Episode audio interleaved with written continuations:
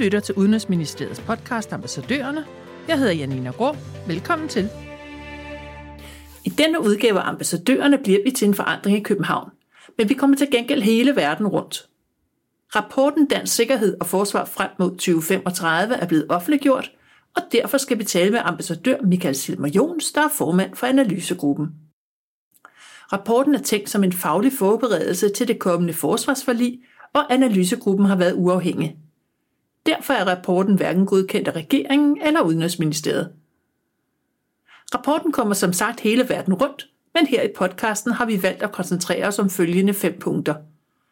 Rapportens bud på, hvordan det internationale samfund kommer til at udvikle sig, det nye jerntab i Europa, Sverige og Finlands fuldgyldige medlemskab af NATO, Kinas rolle og trusler mod det, de i rapporten har valgt at kalde for samfundssikkerhed. Du kan selvfølgelig læse hele rapporten på Udenrigsministeriets hjemmeside. Velkommen til dig, Michael Silmer Jons. Tusind tak. Jeres forudsigelse om det internationale systems fremtid er i bedste fald dystre. I skriver blandt andet, hvor langt udviklingen vil gå i retning af en mere fragmenteret verdensorden, hvor magt betyder mere end ret og principper, er det for tidligt at vurdere, men retningen er desværre klar. Rapporten nævner en række årsager, men vil du ikke beskrive de to vigtigste grunde her? Jo, det kan jeg godt. Øh, den første, det er jo, at øh, den politiske og militære magt nu følger efter den økonomiske magt, som har forskudt sig ud, i, øh, øh, ud til Asien, ud i Indo-Pacific, som vi kalder det, øh, og først og fremmest øh, til Kina, men også til en række andre magter, som er meget hurtigt øh, på vej op i øh, økonomisk formåen og efterhånden også i øh, militær og dermed også i politisk formåen. Det er lande som Indien, Indonesien. Så det vi kommer til at se, øh, det er en verden, hvor USA ikke længere er den altdominerende supermagt. Øh, USA får en meget stærk rival i Kina, men ingen af de to lande bliver lige så dominerende som USA og Sovjetunionen var under den kolde krig. Så vil sige, at der bliver meget mere plads og manøvrerum til en lang række andre magter, og det gælder også lande som øh, Japan eller for eksempel vores eget EU. Så det er den ene ting. Og den anden ting, det er, at øh, man kunne sagtens have forestillet sig, at alle de her nye, øh, mere øh, vigtige magter ville spille med på øh, det regelbaserede internationale samfund, som vi har kendt siden øh, murens fald. Men det gør de bare ikke, øh, og det betyder, at øh, de globale institutioner, FN og så videre, er blevet svækket, og øh, man i langt højere grad kommer til at se sådan et et mere ureguleret magtspil i et mere flydende internationalt system.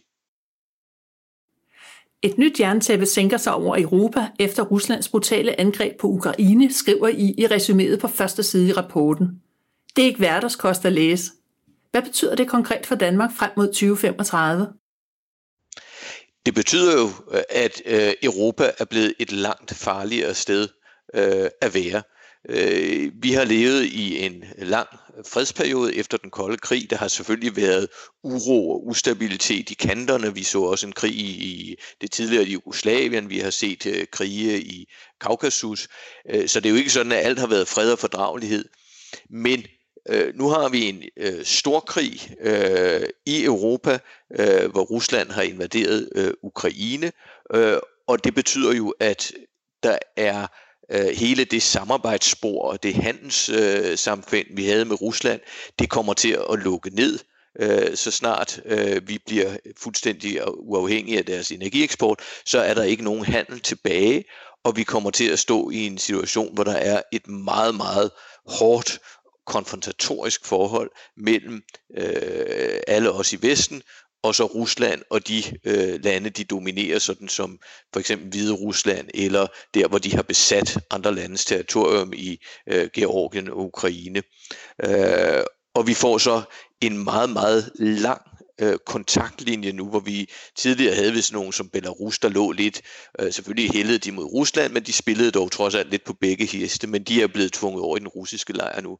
Så vi har en meget lang kontaktlinje, hvor meget kan gå galt, og et Rusland, som øh, åbenlyst nu her øh, rasler med øh, atomtruslen, senest i den tale, vi lige har hørt øh, Putin holde, hvor han mobiliserede delvis øh, de russiske væbnede styrker.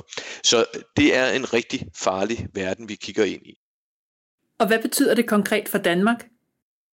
Jamen, så betyder det jo, at vi er nødt til at øh, opruste. Vi er nødt til at gøre langt mere for at øh, bidrage til øh, afskrækkelse og til i sidste ende forsvaret af øh, NATO øh, oppe i, i vores eget område. Det er selvfølgelig først og fremmest i Østersøregionen, men også op i øh, Nordatlanten og i Arktis.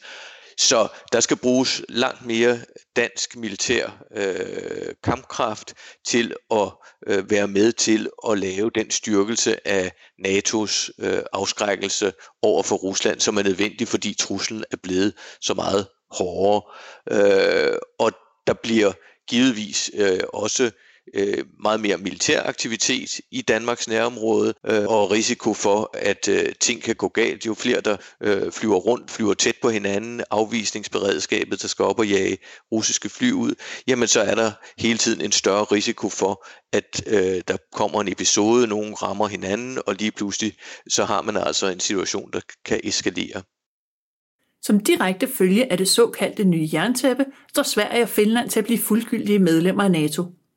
Det lyder som en ren vindersag for Danmark, men er det egentlig det? Det er det da helt overordnet, øh, og ingen tvivl om det. Øh, det er en kæmpe styrkelse øh, af NATO. Det ændrer hele øh, den strategiske situation i Østersøen. Øh, det bliver jo nærmest sådan et NATO indlandshav, hvor Rusland kun lige har en ganske kort lille kystlinje omkring øh, Kaliningrad og ved øh, St. Petersborg de får meget svært ved at, at, at manøvrere øh, ude i Østersøen med, med flådeenheder.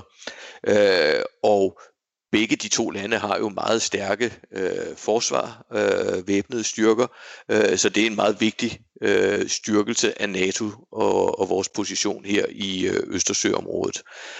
Øh, man kan selvfølgelig sige, at øh, vi har så haft en meget interessant position som det eneste land, der både var medlem af NATO, EU og Arktisk Råd. Nu får vi to andre lande, der også er det. Øh, og vi har haft en, en fantastisk sådan formidlerrolle mellem Sverige og Finland og NATO sammen med Norge og, og Island. Øh, og det var jo noget, jeg oplevede, da jeg selv var NATO-ambassadør, at der var de to lande, øh, Sverige og Finland, jo enormt interesseret i øh, at få vores formidling af, hvad der skete i NATO inden for det selvfølgelig, vi kunne sige øh, til, til tredje land. Og øh, det, det bliver jo anderledes nu, men altså, det, det er da en lille ting sammenlignet med, at vi bliver så øh, meget mere sikre, og der kommer et enormt potentiale nu i at arbejde sammen i Norden øh, på det sikkerhedspolitiske område, fordi nu er vi sammen i både NATO og EU, øh, og vi har jo øh, så mange fælles interesser, så der øh, ser vi, og det fremhæver vi også i rapporten, et kæmpestort potentiale for et styrket øh, nordisk militært og sikkerhedspolitisk samarbejde. Kina er nævnt over 100 gange i rapporten. I fremhæver blandt andet, at USA har flyttet sit strategiske fokus fra Europa til Asien, primært på grund af Kina, hvilket på sigt vil betyde et markant reduceret amerikansk engagement i Europa. Samtidig er Kina hjemsted for hybride trusler som cyberangreb, teknologiteori og politisk påvirkning, og også terror og ulovlig migration. Alligevel forudser I, at samhandlen mellem Kina og Europa ikke for alvor kommer i fare. Hvorfor ikke? Jamen det er fordi, at i modsætning til, øh, til Rusland, så er øh, afhængigheden her øh, virkelig gensidig. I forhold til Rusland har vi en situation, hvor det eneste, vi køber fra Rusland, det er energi, øh, og det er sort energi, som vi under andre omstændigheder skal ud af. Så selvom vi får her på kort sigt nogle store omkostninger, fordi øh, Rusland lukker ned for øh, gaseksporten til os, jamen så, øh, så snart vi er ude på den anden side af det og har fået alternative forsyningskilder og først og fremmest grøn omstilling, jamen så har vi ikke noget særligt behov for Rusland længere. Det er selvfølgelig et lidt ærgerligt marked at spille, men det spiller jo ingen økonomisk rolle sammenlignet med den enorme rolle, som Kina spiller både for Europa, men også for USA. Man kan jo bare prøve at kigge, øh, hvad der står i øh, mærket på sit tøj, på mobiltelefonen, på alt det, vi bruger i vores køkken og i vores dagligdag. Jamen, der, der er så meget af det, der er lavet i Kina, og hele den produktion kan man ikke fornuftigvis flytte til øh, Europa. Øh, og kineserne er også dybt afhængige af deres markeder i Vesten for at kunne holde øh, deres befolkning tilfreds øh, og, og bevare øh, politisk og økonomisk stabilitet. Så der er en meget, meget stærk gensidig interesse. Det betyder så ikke, at vi kommer til at fortsætte den der globalisering, som vi har set øh, de sidste mange år, med øh, mere og mere frihandel, mere og mere øh, udflytning af produktion og de her meget komplekse forsyningskæder. Øh, dem vil der stadigvæk være, men øh, der vil også være en hel del produktion, hvor man siger, at det her, det kan vi simpelthen ikke tillade os længere ikke at være i stand til at lave i vores egne lande eller inden for EU. Øh, det, vi så det under pandemien, vi ser det nu med Øh, Øh, sådan noget som øh, de her små mikrochips, som man skal bruge i bilindustri og alting. Det nytter jo ikke noget, at europæisk bilindustri går i stå, fordi vi ikke øh, har en ordentlig produktion af det. Så det kommer EU til at øh, etablere. Amerikanerne gør det samme, så vi, vi kommer til at se en, øh, øh, en international økonomi, hvor man øh, i højere grad begynder at kigge på selvforsyning af nogle vigtige ting. Men det vil ikke være sådan, at man får et, øh, et slags økonomisk jerntæppe mellem os og Kina, sådan som man havde mellem øh, Varsava-pakten og øh, den vestlige verden under øh, den kolde krig. Dertil er vi for gensidigt afhængige. I har i rapporten opfundet et nyt ord, nemlig samfundssikkerhed, som vi skal se nærmere på. I rapporten nævner I blandt andet trusler som cyberangreb, fremmede staters påvirkning af politiske processer og udnyttelse af sårbarheder i kritisk infrastruktur, mangel på kritiske forsyninger, pandemier og ekstremt vejr. Det er noget mundfuld. Er udfordringen her primært, at man ikke bare kan vælge at fokusere på nogle af truslerne, men er nødt til at tage højde for dem alle sammen?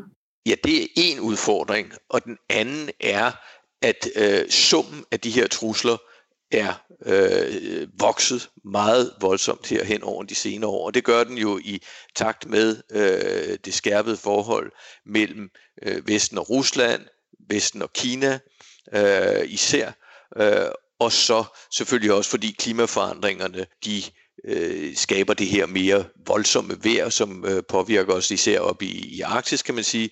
Men det er summen af alle de her trusler, der er, der er blevet langt større, og som gør, at vi er nødt til ikke at gå tilbage til det totale forsvar, som vi kaldte det under den kolde krig, men netop til at kigge på samfundssikkerhed på en ny måde. Øh, og det er et begreb, som vi har ikke opfundet det, vi har importeret det fra Sverige og Norge øh, og Finland, som har fokuseret på det her noget længere, end vi har. Øh, hvordan beskytter vi vores øh, samfund mod øh, de trusler, vi står overfor, og hvordan sikrer vi, at alle vores kritiske samfundsfunktioner kan fortsætte og opretholdes, selvom vi for eksempel skulle blive udsat for et, øh, et hårdt øh, og ødelæggende øh, cyberangreb et eller andet sted fra. Og hvordan beskytter vi vores øh, demokratiske infrastruktur, vores politiske processer. Det er jo ikke noget, vi har været, haft behov for at kigge på i, i lange, lange tider, men det er der altså behov for igen. Vi kunne sagtens blive ved, men vi stopper nu. Så her til sidst. Du har i din karriere blandt andet været dansk NATO-ambassadør, direktør for udenrigspolitik og protokolchef. Og nu også regeringsudpeget spormand. Hvordan har det været? Jamen det har været øh, utrolig spændende og berigende, fordi som jeg plejede at sige, at for første gang i de mere end 40 år, jeg har været i ministeriet, så har jeg virkelig haft tid til at have som opgave at skulle sidde og læse indberetninger hele vejen igennem, og ikke bare haste igennem et resume i en stor stak, som man skyndte sig at lægge til side, fordi man også skulle lave alt muligt andet.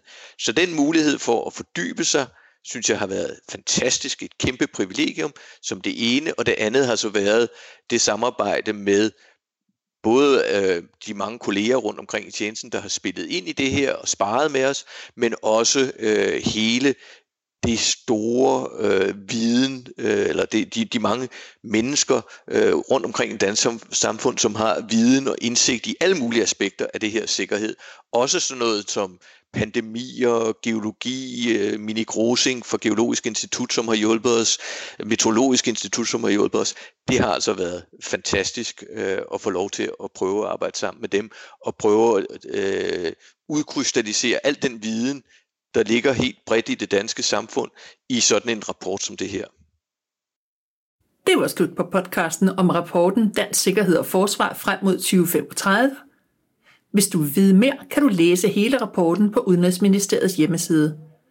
Tak til ambassadør Michael Silmer Jons, og tak fordi du lyttede med.